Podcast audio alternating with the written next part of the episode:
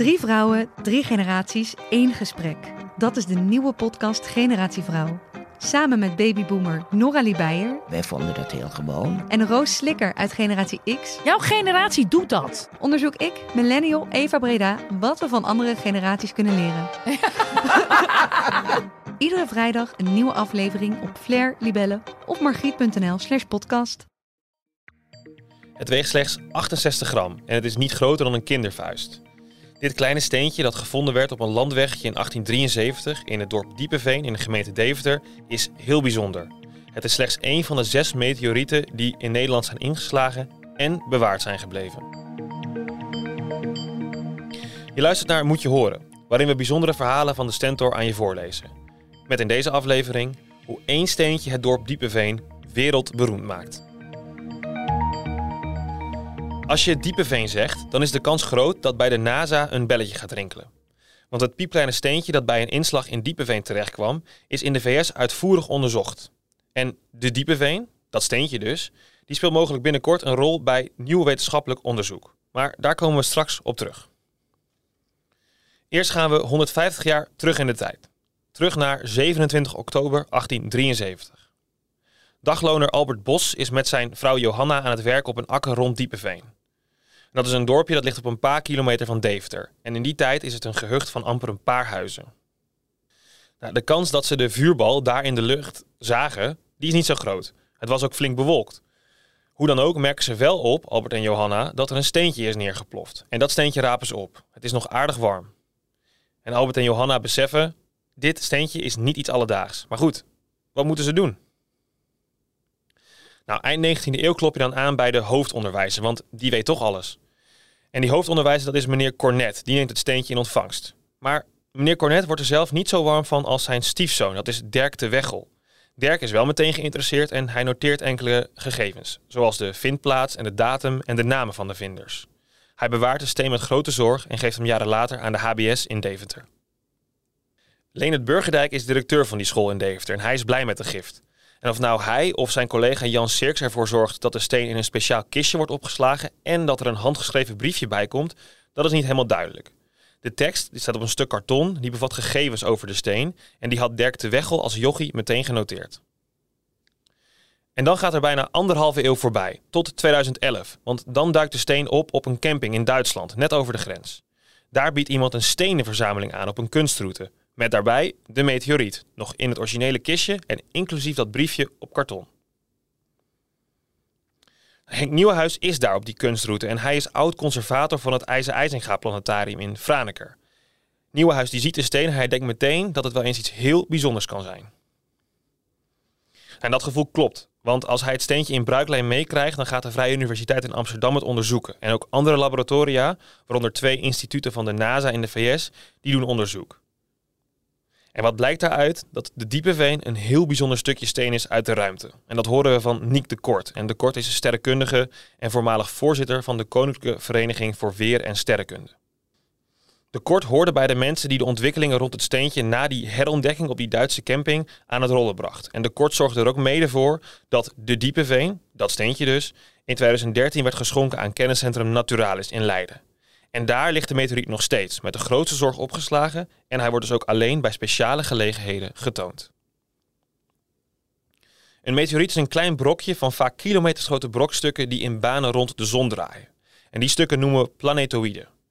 Sterrenkundige De Kort zegt daar het volgende over. Van alle meteorieten die ooit in Nederland zijn ingeslagen, zijn er maar zes gevonden en bewaard gebleven. De Diepeveen is er daar één van. Daarnaast is de steen opvallend vers en gaaf, legde de Kort uit.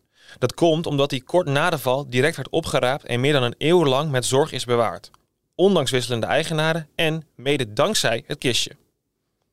Als meteorieten al worden gevonden, dan kan bijvoorbeeld regen ervoor zorgen dat er weinig overblijft van een steen zoals deze. En deze steen is ook nog eens niet erg vervuild door de blootstelling aan andere aardse stoffen.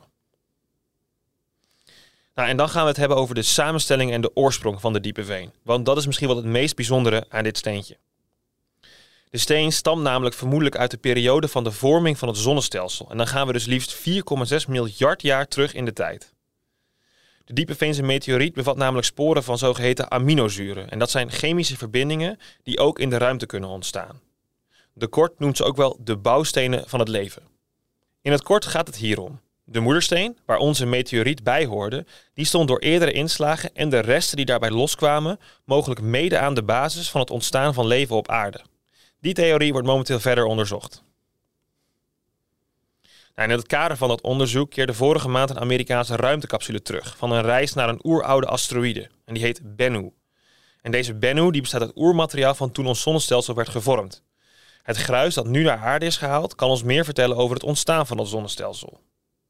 Volgens de kort zou het kunnen dat de diepeveense meteoriet oorspronkelijk van Bennu komt. En als dat zou kloppen, dan maakt dat de diepeveen nog waardevoller. Maar een topstuk is de steen sowieso al. Want wereldwijd zijn er slechts zo'n 10 stenen bekend die net zo'n samenstelling hebben als de meteoriet uit Diepeveen. En die zeldzaamheid die maakt dat de Diepeveen nog interessanter is voor deskundigen en hobbyisten. Neem bijvoorbeeld de bekende astronaut André Kuipers. Hij bewierookte in 2020 in het tv-programma van Onschatbare Waarde de Diepeveen als topstuk van Naturalis. Zijn uitleg leidde als volgt. Ik heb voor meteoriet Diepeveen gekozen omdat het symbool staat voor de grootsheid en wijsheid van het heelal. Een mooi en klein steentje, met ontzettend veel inhoud en zelfs met ingrediënten waar misschien het leven op aarde uit ontstaan is. Sterrenkundige De Kort werkte mee aan onderzoek dat reconstrueerde wie de vinders van de steen waren en hoe de meteoriet daarna van eigenaar wisselde. De Kort is blij dat de laatste eigenaar van de meteoriet de steen aan de wetenschap heeft geschonken. De steen had namelijk ook in de wereldwijde handel in stenen kunnen opgaan. Er zijn regelmatig mensen die de kort benaderen omdat ze denken dat ze een meteoriet hebben gevonden. Eigenlijk is het antwoord altijd nee. En wat zou deze diepeveense meteoriet eigenlijk waard geweest zijn? Nou, volgens de kort is het net zoals in de kunst. Wat de gek ervoor geeft. Zijn schatting is wel dat minder bijzondere exemplaren al tot tienduizenden euro's kunnen opleveren.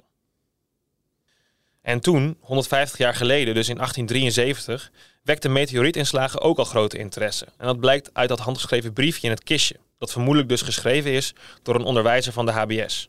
Dat briefje verwijst namelijk naar een meteorsteen die in 1863 in een Frans dorpje insloeg. En over die steen staat in 1883 een artikel in het tijdschrift Album der Natuur. En dat werd weer veel gelezen door leraren. Kennelijk zagen mensen een gelijkenis met de gebeurtenis in Diepeveen. Nou, als Albert Bos, die dagloner dus, en zijn vrouw de vuurbol zouden hebben gezien, is dat ook opmerkelijk. Want ter illustratie, tegenwoordig speuren professionele waarnemers en hobbyisten met camera's de hemel af naar vuurbollen van een mogelijke meteorietinslag. Gemiddeld worden er daarvan wereldwijd maar enkele waargenomen. Nou, hoe ontstaat nou zo'n vuurbol en inslag? De kort die legt dat aan ons uit. Aan de basis staat dat in het heelal planetoïden tegen elkaar botsen of om andere reden losraken.